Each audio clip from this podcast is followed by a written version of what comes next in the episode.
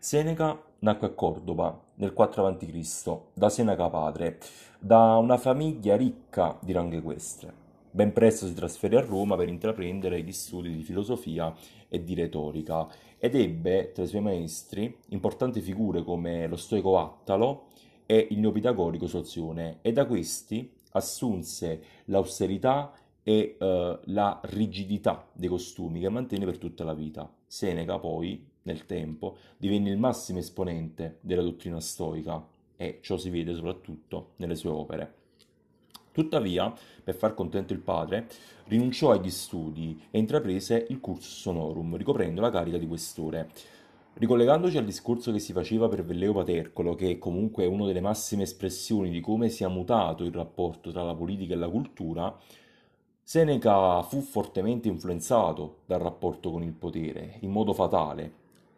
Infatti già con Caligola l'imperatore aveva progettato di ucciderlo, di condannarlo, perché dava fastidio questo uomo che tanto pensava. Poi comunque i filosofi a Roma uh, sono stati sempre visti uh, con un po' mm, di ritrosia, pericolosi, perché appunto potevano uh, condurre la morale e i pareri del popolo.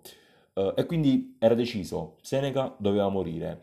Comunque Caligola venne persuaso da una donna di corte, disse ma no, poverino, Seneca uh, sta morendo, perché condannarlo? Tuttavia, neanche con Claudio, che poi magistralmente dipingerà uh, Seneca nella sua opera uh, l'Apocloquintosis uh, come lo zuccone, Claudio lo zuccone, si fece persuadere da una delle sue mogli, Messalina, Ehm, così che Seneca venne accusato di adulterio con Giulia Livilla, non una donna qualsiasi, la sorella di Caligola, e quindi per questo venne condannato all'esilio in Corsica. Correva l'anno 41.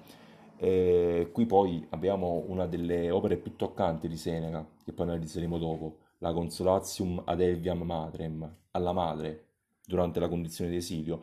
Vediamo. E nel 49 venne richiamato a Roma Seneca da Agrippina, che era la nuova moglie di Claudio, quindi anche qui, no? Anche parlando della vita di Seneca, un po' si capisce di questo imperatore che era proprio in balia delle sue donne, in balia degli altri, e poi Seneca non sarà carino nel descriverlo eh, neanche dopo la morte, anzi, soprattutto dopo la morte. Viene richiamato comunque, perché Agrippina ha un piano in mente, uh, sa che cosa fare. Uh, Agrippina fa adottare Claudio, um, fa adottare Nerone da Claudio come figliastro, gli fa sposare la figlia Ottavia e poi sappiamo tutti com'è andata. Uh, Claudio morirà, presumibilmente avvelenato da Agrippina, e nel 54 sale al potere Nerone, però ha appena 17 anni, e quindi il potere de facto dell'impero così si presume, ma così è venuto fuori anche dagli archivi dei documenti, venne tenuto sì da Burro, prefetto del pretorio, sì dalla mamma Agrippina, ma soprattutto da Seneca, cioè Seneca de facto nell'ombra aveva in mano l'impero, era lui no? che amministrava, che vedeva, un po' che gestiva anche. Um, tuttavia il quinquennio aureo, dal 54 al 59, uh, che comunque fu un bel periodo per Roma, seppur breve, uh, finì nel momento in cui Nerone salì in cattedra, si guardò un po' intorno e decise di fare per sé. Quindi innanzitutto fece uccidere la mamma Agrippina stanco della sua ingerenza uh, nella sua attività politica, cioè Nerone era stanco, voleva fare da solo, voleva decidere da solo, non essere più aiutato da nessuno. E quindi che cosa fa? Fa uccidere la mamma, fa uccidere anche il fratellastro britannico, fa uccidere anche la moglie Ottavia, dopo averla uh, confinata uh, dalle mura della città. Noi non sappiamo Seneca in tutto questo che parte avesse, eh, se avesse avuto una parte attiva, se fosse d'accordo, se non fosse d'accordo, però comunque alla luce dei fatti non possiamo dire che Seneca non sapesse quel che sarebbe successo. Purtroppo per il nostro Seneca, ehm, purtroppo per fortuna anche da un certo punto di vista, nel 62 il prefetto del pretorio Antonio Burro morì, anche qui non si sa come, probabilmente avvelenato, fatto avvelenare da Nerone lo sostituì Tigellino, che era invece molto ostile a Seneca. Seneca allora, guardandosi un poco la situazione, valutando cosa fosse meglio per sé, chiese a Nerone il fantomatico Secessus, e poi su questo molto torneremo nelle opere di Seneca. Quindi inizia finalmente il periodo di vita contemplativa che lui per tutta la vita aveva voluto. Seneca è nato, era nato, è vissuto per arrivare a quel momento, che arrivava soltanto nella vecchiaia e purtroppo soltanto per tre anni, perché nel 65, la storia ci ricorda, ci fu la tentata congiura degli aristocratici, dei senatori, capeggiati da Calpurnio Pisone, che venne sventata. E lì fu, fu aperto un libro nero uh, di tutte uh, le persone, tutte le anime che dovessero essere o giustiziate o costrette a darsi la morte. E tra questi, ovviamente, c'era anche Seneca, che morì nel 65, mentre era nel pieno del suo secessus, della sua vita contemplativa. I dialoghi di Seneca, prima opera che analizziamo, sono una raccolta di dieci opere filosofiche in dodici libri, suddivisibili in dialoghi di impianto consolatorio e dialoghi trattati. E in questo caso analizzeremo i primi. Uh, è ovvio il paragone, se parliamo di dialoghi, con i precedenti, no? con Platone, con Cicerone.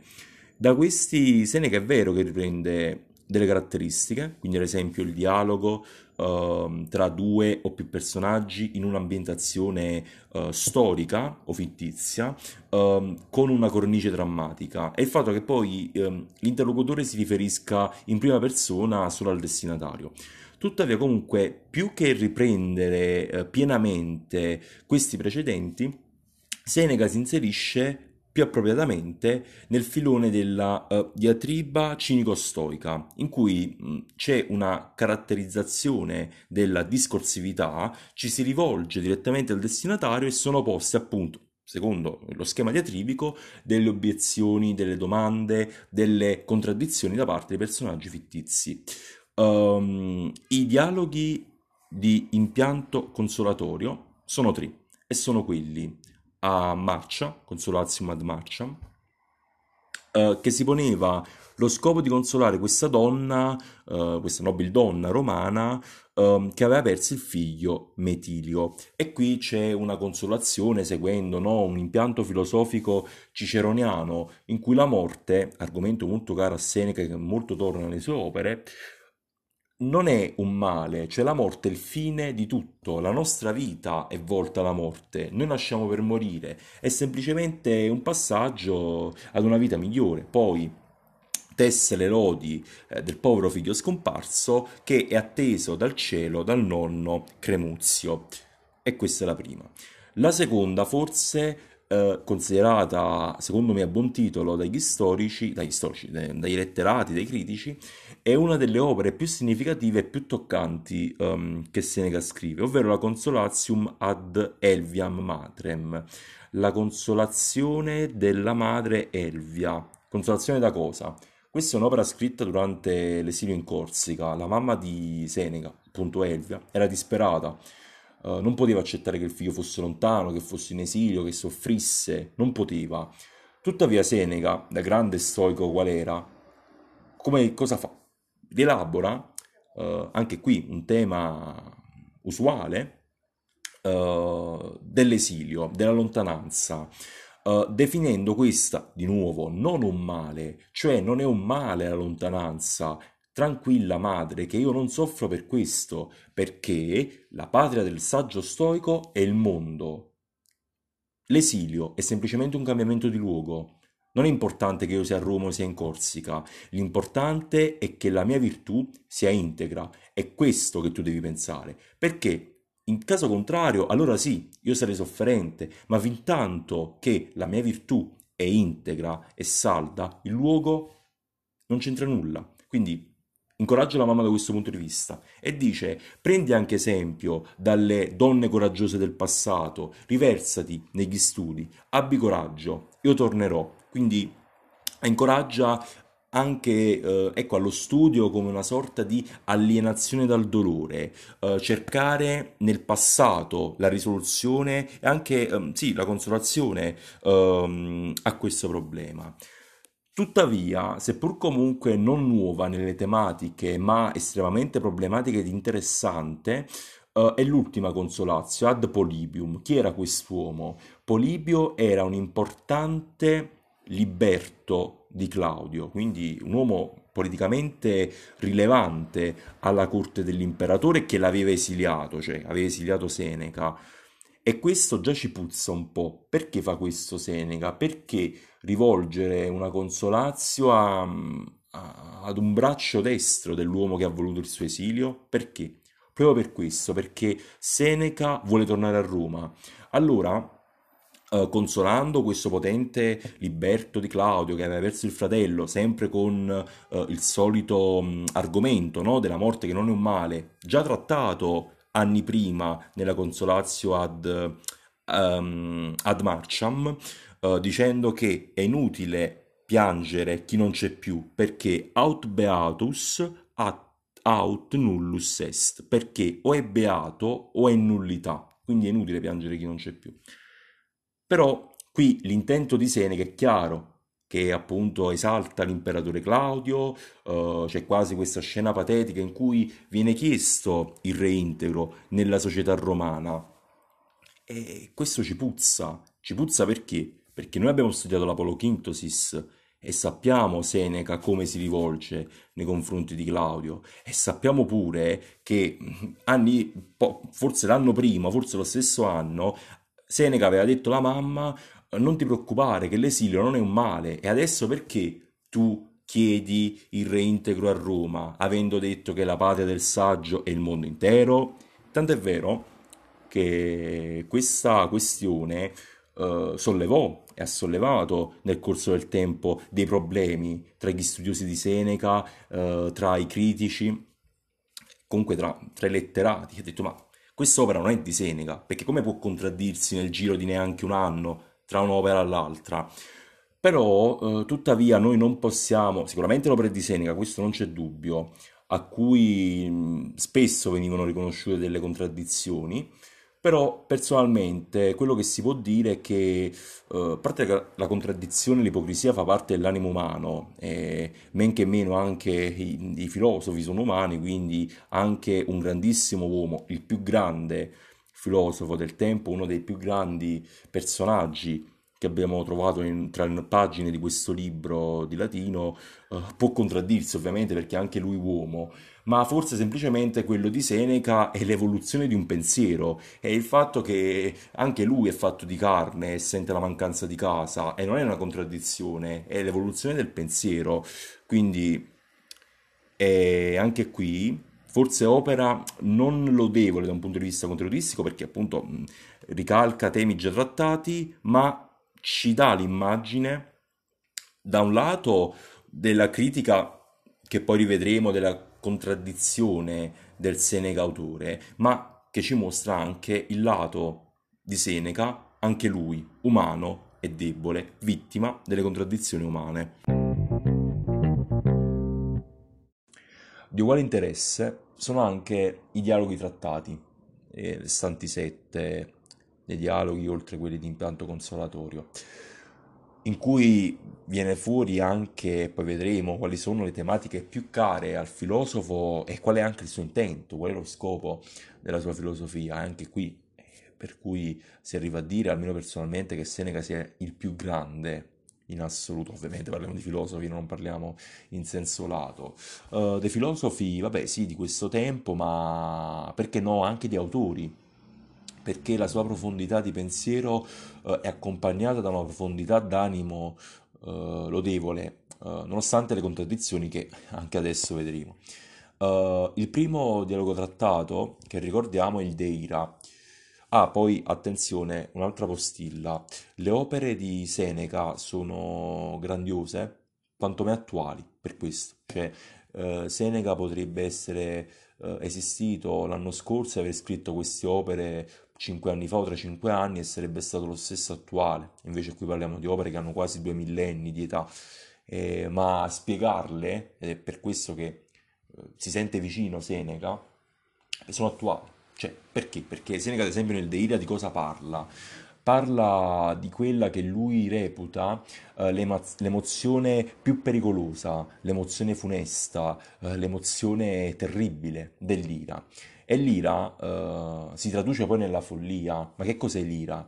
L'ira è l'offuscamento della ragione e quindi per questo quando tutto diventa rosso intorno a noi e non vediamo più nulla, quella è l'ira che poi diventa follia. E qual è l'esempio che porta avanti Sene? Quello di Caligola, e chi se non lui? E qui ritornano i riferimenti eh, culturali alla vita politica. Eh, Caligola è rappresentato come il furioso per eccellenza, un pazzo quasi, no? sempre preso dall'ira e quindi lontano dalla ragione.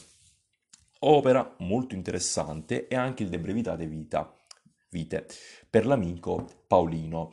Che cosa dice Seneca? E questa è una cosa che potrebbe dire eh, un qualsiasi uomo al giorno d'oggi, anzi forse oggi più di allora per assurdo.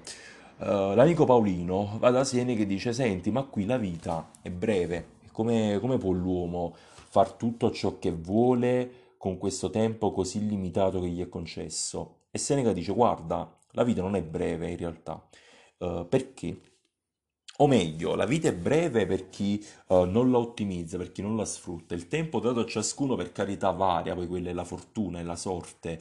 Però la vita è quella. Adesso è come tu utilizzi quel tempo che ti è dato che te la fa apparire come bastevole o insufficiente. Però, ovviamente, qual è il metro di giudizio che può farci esprimere in tal senso? Il fatto che per Seneca uh, la vita ben sfruttata è la vita volta alla ricerca della virtù, alla ricerca della sapienza, della conoscenza, mossa dalla curiosità di conoscere. E infatti lui divide in tal senso gli occupati è il saggio. Il saggio è colui che, bah, che che, eh, a colui che basta la vita che gli è stata concessa perché appunto la sfrutta e la indirizza in tal senso. Gli occupati, indaffarati, sono quelli che invece riempiono la vita di frivolezza, eh, di impegni che non accrescono loro stessi né la loro cultura né quelli. E per loro la vita ovviamente è breve perché eh, sembra sfuggirgli di mano, ma perché non fanno niente per loro stessi, perché bah, passa così, indaffarati come sono. Il De Vita Beata si collega forse un po' a questo concetto, sempre sulla vita, no? breve e poi la vita beata. Si divide in due parti. Nella prima parte Seneca esprime uh, la sua visione di felicità che cos'è la felicità per uno stoico, in questo caso Seneca? Uh, la felicità è vivere secondo natura e per lo stoico vivere secondo natura vuol dire vivere secondo ragione. Va da sé che la critica all'epicureismo sia chiara, che invece vedeva la felicità come la soddisfazione della voluptas, il raggiungimento del piacere, nel godimento. Invece la ragione, secondo Seneca e secondo lo stoicismo, il vivere secondo natura. Mentre invece la seconda parte dell'opera è molto interessante perché qui uh, Seneca entra proprio in campo perché è una critica uh, ai filosofi che vivono in contraddizione con i loro precetti. E anche questa è una contraddizione della contraddizione. Uh, perché entra in campo Seneca? Perché si difende dai detrattori in particolar modo su cosa? Mm, esulando poi anche la questione che prima abbiamo sollevato uh, della consolazione prima alla mamma e poi a Polibio in cui uh, si nega neanche nel giro di un anno. Uh, a Seneca veniva criticato anche un uso del lusso Uh, che andava al di fuori di quello che lo stoicismo in realtà voleva, uh, quindi di vivere uh, al, diciamo mm, in maniera disdicevole per quello che in realtà professava, quindi predicare bene e razzolare male, in parole povere. In realtà Seneca dice due cose molto importanti, una che poi ritornerà anche in conclusione a questo discorso. Uh, il fatto che lui non è uh, arrivato, cioè uh, lui come tutti gli uomini tranne i saggi che sono arrivati e stanno lì, sta intraprendendo il suo percorso di crescita, quindi è normale che possa incappare anche in degli errori, in delle defezioni anche morali, perché no? Cioè Seneca non è perfetto ed è anche questa la bellezza di Seneca, il fatto che lui non si ponga sul piedistallo come l'uomo perfetto, come il perfetto stoico, il perfetto saggio. Seneca non si pone come un dio che parla agli uomini, si pone come un uomo che parla agli uomini per aiutarli e su questo torneremo poi. E un'altra argomentazione che usa Potremmo dire un po' paracula, un po' paracula, però comunque giusto effettivamente, condivisibile. Seneca dice, in realtà il lusso è soltanto uno strumento tramite il quale eh, lo stoico può esercitare la sua virtù in un ampio raggio, più ampio di quanto, non ave- cioè di quanto eh, senza ricchezza. Infatti che cosa dice poi Seneca? Ehm, la ricchezza, se viene sottratta ad uno stoico, non fa nulla, se viene data e non fa nulla, viene accettata, e giustamente. Quindi, condivisibile o meno, paraculo o meno, però, secondo me, ragionamento quanto mai lecito. Altro opera importante è il De Tranquillitate Animi, anche questa è magari al giorni d'oggi qualcuno che scrivesse De Tranquillitate Animi di Seneca che rivolge all'amico Agno Sereno. Come va il dialogo? Annio Sereno si presenta al cospetto del filosofo e dice guarda, senti, eh, presenta tutti quelli che poi Seneca definisce i sintomi di un animo inquieto, insicuro, instabile, in preda alla tristezza, ehm, al dolore, alla depressione. E quindi che cosa fa?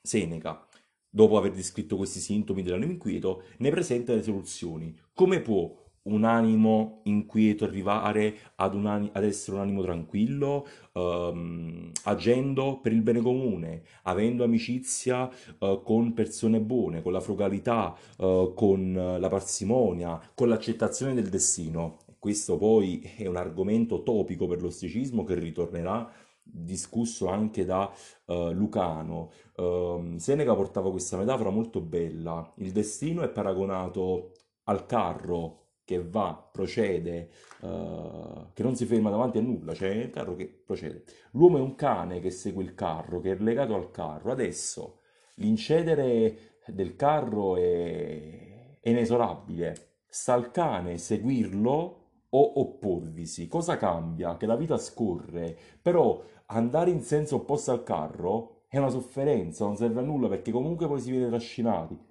ed è invece diverso seguire il carro ovunque vada. Quindi sta all'uomo decidere se essere trascinato dalla vita o se seguirla, la vita. Il De Ozio, opera carissima al filosofo, in cui si analizzava, eh, diciamo, la, dua, la duplice eh, possibilità no, di vita dell'intellettuale nella società il lozium o il negozium, ehm, la vita contemplativa o la vita d'azione, diciamo, la vita attiva. Infatti, ehm, quest'opera, sempre dedicata ad Agno Sereno, eh, si pone una domanda. È un'opera che interroga se stessa, dice: Ma il saggio deve essere attivo politicamente? Seneca risponde, eh, preferendo ovviamente la via dell'ozium, quindi la vita contemplativa, dice: Il saggio sì, deve essere attivo politicamente fin tanto che non ci siano presupposti che glielo impediscono, quindi non ci siano condizioni eh, che portino il filosofo a dover andare contro i suoi precetti. Il De Provvidenza, dedicato a Lucilio, Lucilio che poi molto più ampiamente tornerà dopo, eh, e anche qui si affronta un argomento topico. Lucilio giustamente si lamenta e dice scusami, ma se è vero che esistono gli dei, se è vero che c'è questa provvidenza divina, se esiste anche una giustizia no, cosmica, ma perché il male affligge i buoni e non i malvagi? E perché ai buoni non è dato ciò che spetterebbe nel loro essere buoni? Si chiede Lucilio, giustamente. Seneca dice che in realtà, cosa che poi dirà anche Sant'Agostino in maniera diversa, il male che capita all'uomo buono non è un male volto a nuocere, ma è un male eh, che rappresenta semplicemente una prova per migliorare il buono, cioè sono delle prove che il buono deve superare per temperare il suo carattere, per limarlo, per renderlo ancora eh, più, più più eh, considerevole, più lodevole. L'ultimo dialogo trattato che scrive Seneca è il De Costanza Sapientis, di nuovo dedicato ad Annio Sereno. Uh, e qui si prende un po' le parti uh, di se stesso, ma poi anche dei suoi colleghi, volendo in generale, dicendo infatti che non esiste né offesa né um, ignominiosità che possa ledere uh, l'anima del filosofo, dello stoico, perché questi, fin tanto ha dalla sua parte la virtù, la sapienza, non c'è niente che possa veramente tangerlo, non c'è niente che possa ferirlo. Questo per quanto riguarda i dialoghi trattati. Bellissimi, attualissimi, mm, eh, possono essere ancora oggi oggetto di riflessione. Ma Seneca cosa vuole dirci con tutte queste opere che finora abbiamo analizzato? Una cosa non abbiamo ancora detto ed è un'altra caratteristica secondo me che rende Seneca il più grande. Qual è il fine della sua opera? Cioè Seneca perché ci racconta tutte queste belle cose uh, da cui si può trarre ispirazione, riflessione, ci si può rivedere, uh, ci si può un attimo rimanere così allibiti? Perché Seneca Uh, a dispetto di quanto si possa pensare perché comunque è un filosofo, ma Seneca non parla all'aria, Seneca non parla di aria fritta, Seneca non guarda le stelle e riflette, Seneca guarda la vita, guarda gli uomini, Seneca parla degli uomini e intende proprio la filosofia come un'indagine della vita concreta, della vita pratica. E allora se la filosofia è l'indagine che prende come oggetto la vita, e allora eh, la filosofia deve essere però anche cosa? La risoluzione dei problemi, assunto il fatto che la vita dell'uomo sia appunto problematica. Quindi eh, la filosofia, per Seneca, ci offre la soluzione, i rimedi per i falsi valori dell'uomo, che appunto scatenano gli affectus dell'animo, le affezioni dell'animo. Per questo la vita è problematica, perché l'uomo è problematico, perché l'uomo è afflitto dagli affectus, perché ha dei falsi valori, perché ha delle credenze sbagliate che lo fanno soffrire. Però a questo torniamo poco, tra poco.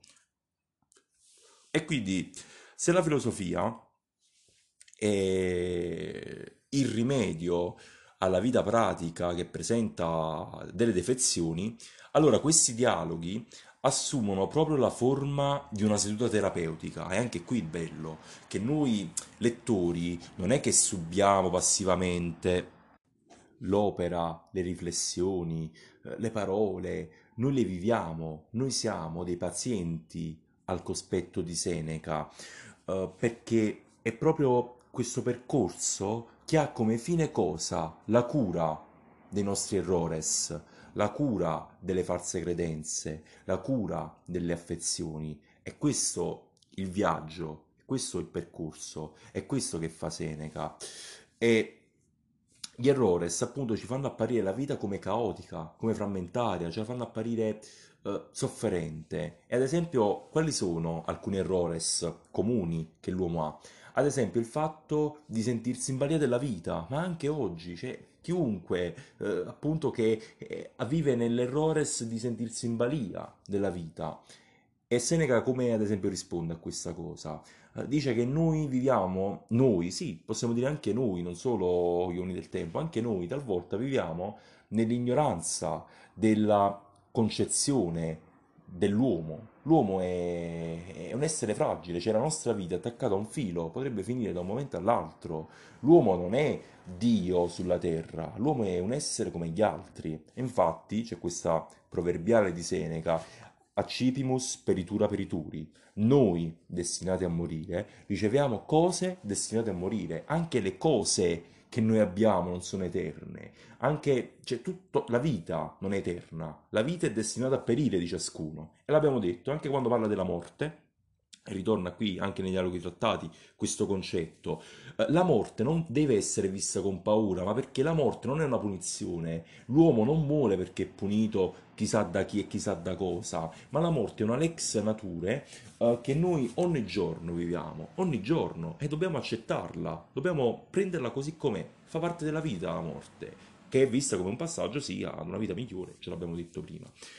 Um, poi dicevamo, la concezione di felicità secondo Seneca, secondo lo stoicismo più in generale, il vivere secondo natura, è porre proprio l'attenzione dell'esistenza verso la ricerca della virtù, che è la vera medicina per i malati, cioè la medicina per i malati, cioè degli uomini, dove la malattia sono appunto gli errori che scaturiscono le affezioni e la virtù è la cura di sé e della propria interiorità. Se l'animus, che è la serie della, della ragione, della razio, è lo strumento che noi abbiamo per conoscere la realtà.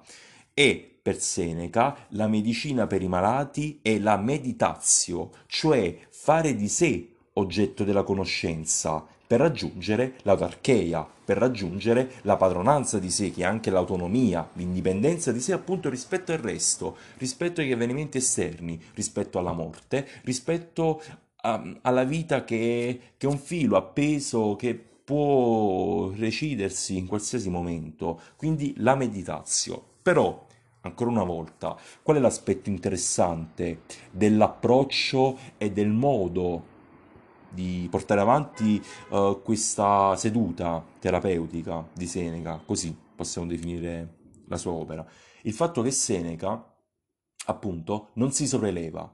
Seneca ammette di essere ancora sulla strada. Seneca non è un sapiens, non si professa tale, non è un sapiente, è piuttosto un proficientis, uno che sta imparando, che sta anche lui insieme agli uomini che si uh, prospetta di curare, uh, sta percorrendo questo cammino per la perfezione morale. Un uomo che parla agli uomini, un uomo, anche lui, affetto, che cerca di curare le affezioni degli uomini. Dopo i dialogi abbiamo i trattati di Seneca, che formalmente a livello strutturale sono molto simili alle opere precedentemente analizzate.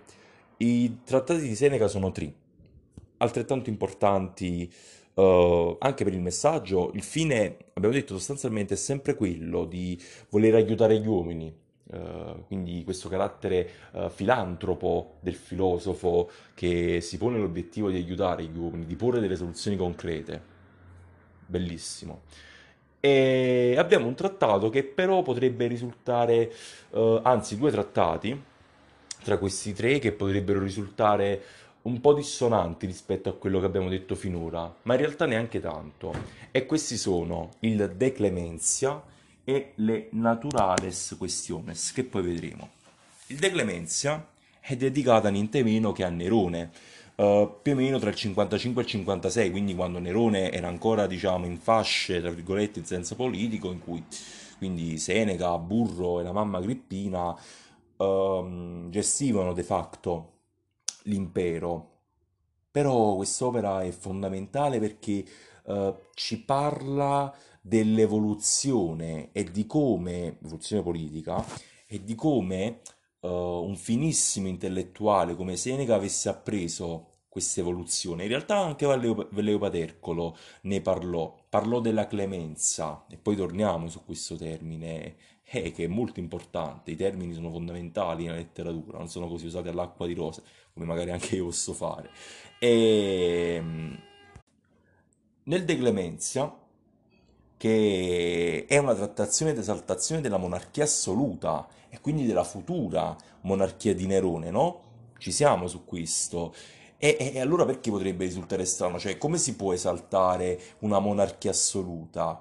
Ma infatti Seneca da questo punto di vista non è estraneo a quanto dicesse lo stoicismo, che pure sempre nella monarchia riconosceva la forma di governo perfetta, è la forma di governo migliore da attuare, a patto che il monarca fosse un rex justus, un re giusto e il re giusto è contraddistinto soprattutto dalla clemenzia, la clemenza, ovvero il fatto di essere indulgente nei confronti degli uomini che errano, dei sudditi che commettono eh, delle, eh, delle come dire, cose sbagliate, no? E quindi essere indulgente nei momenti in cui questi um, uomini che sbagliano devono essere condannati, quindi essere clementi nei confronti delle pene, instaurando così un rapporto amorevole, paterno tra il monarca e i sudditi, in cui il monarca, proprio come un padre, punisce poco, malvolentieri i sudditi, ma soltanto ecco per insegnamento, non per uh, megalomania o che altro. Però, ritornando sulla questione della clemenzia, perché è fondamentale questo termine?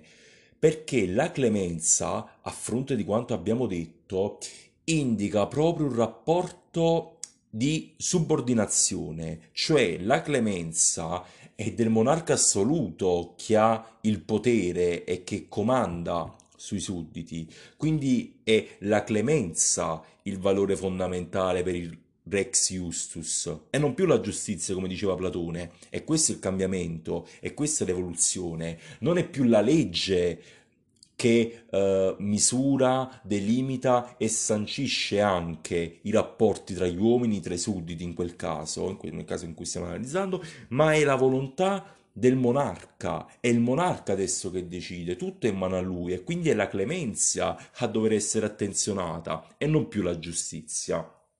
Ovviamente eh, anche l'esaltazione che Seneca fa di Nerone eh, e l'esaltazione del, mone- del modello sì, della monarchia assoluta in realtà è un'esaltazione possiamo dire un po' fine a se stessa, già acquisita, cioè viene visto in Nerone già uh, la fattezza uh, del Rex Justus, pure lui non essendolo, ed è in realtà quindi il De Clemenzia uh, l'esposizione di un manifesto politico che Seneca uh, confidava Nerone potesse seguire in maniera pedissequa, però la storia ci ha insegnato e purtroppo ha insegnato anche lo stesso Seneca che così non andò, perché infatti il carattere utopico di quest'opera è che um, si dovesse... Uh, assoggettare la volontà, la visione politica, uh, l'intenzione del futuro monarca assoluto, come poi effettivamente si presentò, più che come un monarca assoluto, come un tiranno, ad un disegno che effettivamente richiedeva una certa empatia, una certa sensibilità. E infatti così non andò. Però comunque il De Clemenza rimane un'opera che molto ci dice sulla visione politica di Seneca, quindi ci dà anche questo spaccato, uh, ma che molto ci dice anche uh, sulla percezione del cambiamento della politica da, da Augusto a Nerone, all'età imperiale quindi. Altro trattato il De Beneficis per l'amico e Buzzo Liberale, che sono i precetti eh, che trattano su come accogliere e come dare i benefici, quindi che sono i benefici, fondamento della vita sociale e della convivenza civile, quindi con l'aiuto reciproco, i doveri dei superiori nei confronti degli inferiori, la liberalità, la riconoscenza, la gratitudine. Quindi um, anche questo trattato ha un'opera di... mentre le clemenze possiamo dire sia di stampo politico, questo invece è di stampo sociale quasi possiamo dire, cioè um, quasi una regolamentazione uh, del, um, della società, dei, della, della, vita sociale, quindi della, della vita civile come potesse essere regolamentata.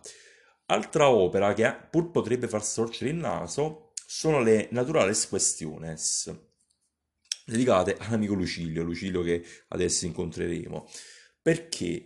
Eh, perché che cosa c'entra un trattato di scienze naturali fatto da un filosofo? Perché? Perché gli antichi in realtà per questo la produzione non è desueta uh, nell'opera senecana, gli antichi um, strutturavano la filosofia in questo modo. C'è la morale, c'è la logica, c'è la fisica. E la fisica, appunto, sarebbero le scienze naturali. Um, e Seneca nei suoi sette libri analizza perfettamente tutti gli aspetti delle scienze naturali fino ad allora conosciuti, però più che poi addentrarci nel contenuto mm, un po' che sarebbe sterile, uh, anche qui è importante analizzare il fine del filosofo, cioè Seneca perché l'ha fatto? Perché lo scopo dell'opera è quello di liberare l'uomo dall'ignoranza delle scienze naturali, dei suoi fondamenti, perché anche da questo, anche dall'ignoranza abbiamo le affezioni dell'animo, anche questi sono errores. Il fatto, e qui ritorniamo al discorso che faceva um, sul De Brevitate Vite, sugli occupati, sugli indaffarati, e questo Seneca lo ribadisce nella prefazione, nelle digressioni, negli epiloghi che troviamo nell'opera, nel trattato critica sempre questi uomini no, che vivono in balia dell'ignoranza facendo cose che non servono poi a niente, non servono neanche a loro innanzitutto. E poi l'opera si chiude con, eh, secondo me questo è giusto dirlo, giusto anche per ribadire la lungimiranza di questo grande uomo, Uh, che cosa dice Seneca? Che, la, che mh, la ricerca scientifica, la conoscenza scientifica uh, è il mezzo tramite cui l'uomo può alzarsi dal suo stato brado per ascendere anche no? uh, quasi a livello divino e dice Seneca, e così chiosa l'opera, ehm, che la scienza è in continuo divenire, che un domani, e lo diceva duemila anni fa, si sarebbero conosciute cose che allora erano impensabili, neanche pensabili. E qui la lungimiranza di chi pensa.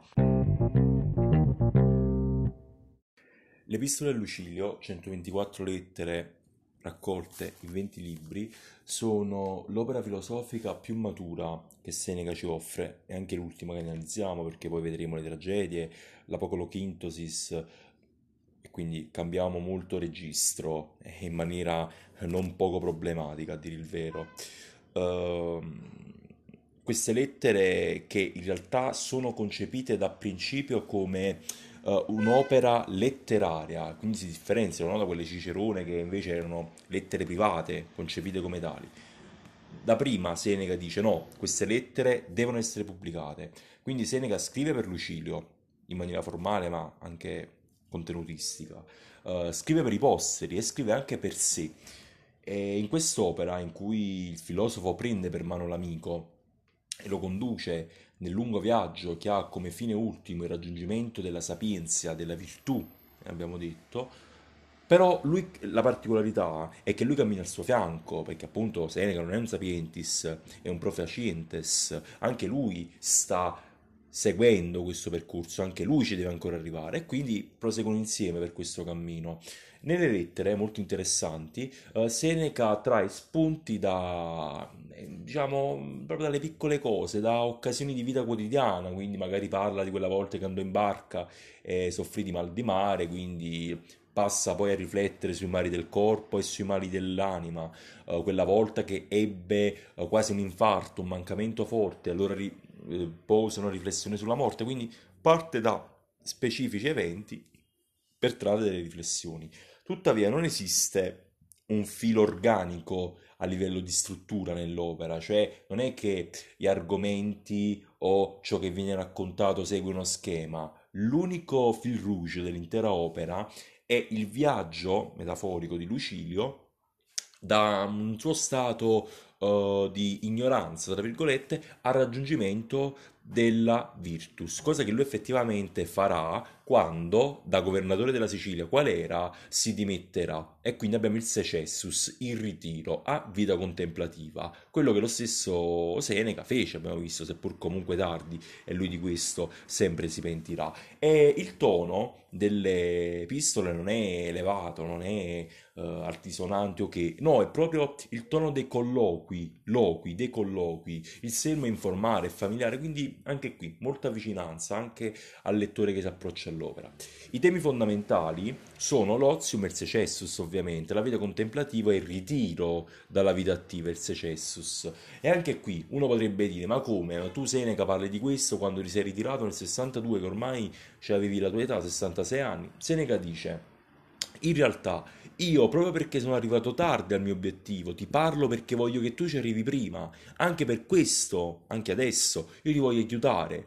Ritirati prima che poi, concediti alla vita contemplativa e poni per la tua esistenza il raggiungimento della virtus. Questo vuole fare Seneca coerentemente, non in contraddizione, coerentemente con quello che abbiamo detto finora, cioè con l'intento di porsi come um, un terapeuta per gli uomini malati. E anche qui. Un'altra cosa molto particolare delle lettere e anche qui molti potrebbero leggere un po' di malizia da questo punto di vista per l'autore Seneca non parla mai dei suoi anni al potere, cioè Seneca non nomina mai Nerone, non nomina Claudio, non parla mai di questi, ma si riferisce a chi? Si riferisce all'adolescenza, si riferisce a quei maestri lontani, no? Abbiamo detto Attalo, Sozione, si riferisce al padre, ormai da tempo scomparso, il padre che sventò un suo suicidio in giovane età per una grave malattia, si ricorda uh, della moglie Paolina e quindi anche per questo no, il, il tono è caro, è, un tono bello preso perché eh, Seneca si riferisce alle persone che ama, si riferisce alla vita che ormai non c'è più, al passato, e anche questo è molto bello. Ehm, Seneca, abbiamo detto, alla ricerca della virtù insieme al suo amico Lucilio, eh, seguendo sempre, sì, ovviamente il filone della dottrina stoica, ovviamente, però Seneca in realtà forse anche in qualche opera che prima abbiamo analizzato, seppur comunque non esplicitamente, si notava che ci fosse qualche contraddizione invece con la sua stessa dottrina, ma infatti comunque Seneca non è uno stoico proprio, eh, come dire, pesante e vittima dei suoi ideali, comunque critica lo stoicismo lì dove secondo lui è criticabile, quindi ad esempio um, nella tendenza uh, a suo modo di vedere un po' così ampollosa um, dei, delle orazioni, um, delle cavillose sottigliezze dialettiche, a lui non gradiva, no? a lui non, lui non gradiva queste cose. I temi importanti sono sempre quelli della morte e del tempo, del liberarsi del liberarsi dalla paura della morte. Questo dice Seneca. Il saggio non ha paura di morire. Cioè, Seneca dice, il saggio può morire quando vuole, perché il saggio ha conseguito il suo scopo, ha conseguito il suo fine del raggiungimento della virtus, della sapienza, della meditazio. Il saggio può morire quando vuole e per questo non ha paura della morte. Uh, altro tema um, toccato nelle epistole è il tema della divinità. Secondo Seneca, ma secondo lo stoicismo, la divinità è il logos universale, immanente presente in tutte le cose, quindi come diceva un po' anche, um, abbiamo visto anche lo stesso Manilio, no? È uh, presente in tutte le cose, che può essere percepito soltanto nell'interiorità dell'uomo, no? Perché comunque il logos universale è presente anche in noi e quindi noi possiamo avere contatto con la divinità stoicamente intesa.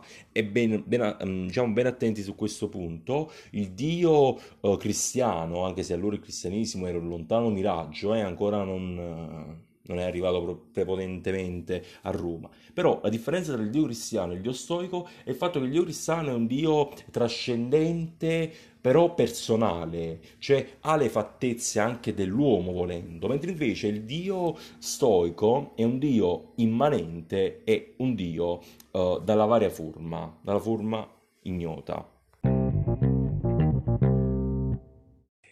E arrivati qui, dopo gli scritti filosofici di Seneca, eh, si apre un problema secolare che è quello dello stile della prosa senecana, eh, che rientra poi in un problema che interesserà Quintiliano, un grande come Quintiliano, e non da meno Tacito, ma anche lo stesso Frontone, riguardo la decadenza dell'oratoria e in questo caso ci interessiamo più dello stile, di come le opere vengano espresse, perché Seneca, seppur comunque sia un filosofo e seppur comunque parli della vita, della morte, parli di tutto, usa sempre un linguaggio semplice, colloquiale, eh, accattivante proprio il termine giusto, perché lui questo vuole fare, vuole arrivare al pubblico, vuole persuaderlo, vuole soggiogarlo quasi, però sempre in tono positivo, c'è sempre un terapeuta che si pone così con i suoi pazienti. E il paragone che viene da fare così all'occhio e che lo stesso Quintiliano mise in essere, criticando lo stile senecano uh, dicendo che il suo stile corruptum genus dicendi avesse corrotto il modo di parlare, uh, il modo di colloquiare anche, perché um, pullulava di minutissime sentenze. Però eh, questa poi è la critica che si può fare a, Cice- a Quintiliano, che fosse un uomo per carità, Uh, molto competente, molto istruito, colto, che però talvolta peccasse proprio nel prendere in mano la storia e capirne i cambiamenti, perché cioè, paragonare Cicerone a Seneca è stupido per una serie di motivi, perché sono diversi, hanno diverse personalità, è diverso il gusto del pubblico e sono diversi anche i requisiti filosofici richiesti. Cicerone aveva ben distinto l'oratoria che aveva lo scopo di muovere o di flettere, quindi di persuadere, dalla retorica filosofica che invece doveva docere e delectare, intrattenere e anche insegnare. Che cosa fa invece Seneca? Prende gli strumenti dell'oratoria, quindi del muovere, e li adopera negli scritti filosofici, quindi muovere, docere e delectare, persuadere, intrattenere e insegnare. Questo è Seneca. Ma anche a livello stilistico, Seneca è molto più fresco, cioè Seneca è molto più moderno rispetto a Cicerone, molto più fruibile, molto più aperto al pubblico, perché c'è l'importanza della frase rispetto al periodo, quindi non abbiamo più i classici eh, periodi ampollosi di Cicerone, abbiamo la paratassi, quindi l'accostamento tra frasi la giusta posizione, la sindeto spesso e volentieri, cioè la mancanza di nessi congiunzionali, eh, implicato diciamo da quello che abbiamo detto, eh, le figure di ripetizione, l'anafora, l'epifora, quindi è proprio uno stile fruibile, ma era anche questo il senso di Seneca, perché Seneca voleva parlare al popolo, Seneca voleva che tutti potessero capirlo perché tutti voleva aiutare, quindi a tutti voleva arrivare, e quindi lo stile è, è anche influenzato da questo, no? Tuttavia, a parte Quintiliano, per dire, anche Caligola si espresse negativamente nei confronti dello stile senecano e lo definì come arena sine calce, sabbia senza calce, un periodare magari anche complesso neanche tanto, però senza un nucleo, senza qualcosa che tenesse insieme tutto. E da Seneca poi si aprirà la questione che attraversò i secoli della decadenza dell'oratoria. Parlando delle tragedie di Seneca, quasi verrebbe il dubbio che questo sia un altro autore rispetto a quello che abbiamo parlato finora, ma è anche questo il bello eh, di un grandissimo che eh, ha espresso i suoi pensieri in diverse forme. Eh, seppur comunque sì, lo stile effettivamente delle tragedie sia diverso rispetto a quelle delle opere filosofiche che adesso abbiamo preso in esame, tuttavia c'è sempre una coerenza nell'intento del filosofo che vuol pur sempre insegnare anche nelle tragedie. Adesso vediamo. Ce ne sono pervenute 10. Uh, 9 di carattere mitologico e una invece una pretexta, ovvero una tragedia uh, di carattere romano. Tuttavia non sono tutte autentiche queste 10 opere, perché infatti ad esempio l'Octavia allude alla morte di Nerone. E, e quindi diciamo un pollo chi l'ha scritto e si attribuisce a Seneca perché la morte di Nerone, come sappiamo, avvenne dopo la spirata uh, del filosofo. E l'Hercules Oetaus Invece eh, non è attribuibile a Seneca, secondo i critici, perché è troppo divergente per caratteristiche. Per dire, era il doppio più lunga rispetto alle altre tragedie, ma anche lo stile non molto si confaceva a quello delle altre. Um, in genere le tragedie di Seneca sono... Um, riprendono uh, dei miti già trattati, quindi pensiamo ad esempio a Agamennone, a Edipo, uh, alla Fenice, all'Ercole Furente, pensiamo a Medea, a Fedra, a Tristano, vabbè, quindi riprende dei miti che già esistono, quindi non è innovatore da questo punto di vista, tuttavia è innovativo sempre per il fine, che è sempre didascalico. Uh, la cronologia delle opere, infatti, anche questa molto discussa, si tende a collocarla durante il periodo di Seneca a fianco di Nerone, quindi potremmo dire quasi che le tragedie vadano a cavallo con il De Clemenzia e questa cosa avrebbe anche senso pensarla, per un motivo molto semplice che adesso vediamo. Il tiranno, infatti, eh, che è condannato nel De Clemenzia, o, o meglio, se non condannato, comunque eh, attenzionato si fa la differenza tra il Rex Justus e il tiranno, tra il monarca assoluto e il tiranno. Qui il tiranno invece è onnipresente. La figura del tiranno calca questo teatro che è di opposizione o di esortazione. Tuttavia, come giustamente ricorda Alfonso Traina, grande studioso di Seneca, dice che in realtà Seneca non si è mai opposto uh, in frizione al potere, per cui anche questa raffigurazione del tiranno uh, che potrebbe sembrare una velata critica uh, è diciamo una critica sia a Nerone, ma effettivamente in realtà non lo è, cioè è semplicemente anche questo un insegnamento, c'è anche qui Uh, Seneca vuole dire, si siede a fianco di Nerone, racconta queste tragedie che vengono composte per lo più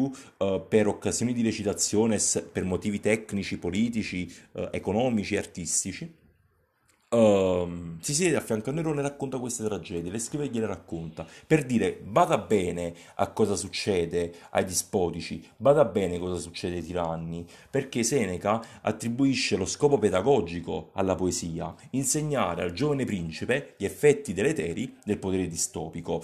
Uh, c'è la rappresentazione del furor, il furor già trattato nel De Ira, quindi già sappiamo bene Seneca cosa ne pensi. L'ira, che poi si manifesta nella follia, è questo furor che acceca ogni ragione, ci fa vedere rosso, non capiamo più niente e quindi agiamo proprio allo stato brado, come se fossimo degli animali. È questo che caratterizza i personaggi, questo furor. Però attenzione, non tutti i personaggi delle tragedie di Seneca sono personaggi negativi, anzi, anche da questo punto di vista le tragedie sono molto studiate, perché i personaggi secondari sono invece caratterizzanti e caratterizzati della ragione, dalla ragione, mentre invece i personaggi, appunto, sono sempre i tiranni, ehm, sono la rappresentazione della follia.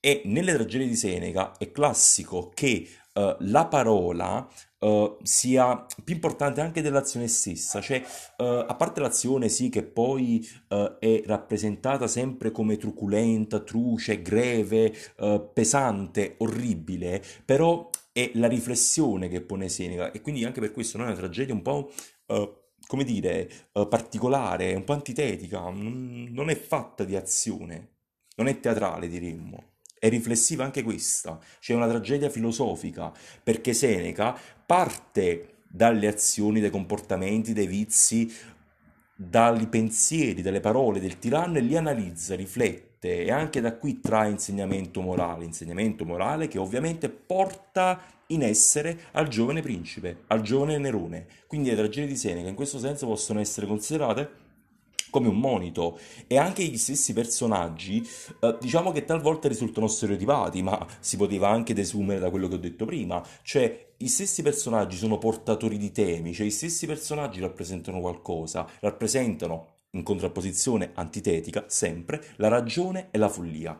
Dicevamo prima lo stile. Lo stile delle tragedie rispetto alle opere filosofiche che è colloquiale, è un sermo familiaris, accessibile al pubblico, qui invece è elevato, è, è proprio è lo stile della tragedia, no? elevato, massimo, alto, um, uno stile però definibile quasi barocco per gli eccessi, uh, anche per questa attenzione continua al macabro, all'orrido, al brutto. Um, però al contempo um, incisive sempre le sentenze, ma c'è una tensione poetica perché Seneca vuole scavare proprio all'interno dei personaggi e vuole arrivare a toccare con mano, ancora una volta, la ragione, ma soprattutto la follia, per dare, ancora una volta, anche nelle tragedie, un insegnamento.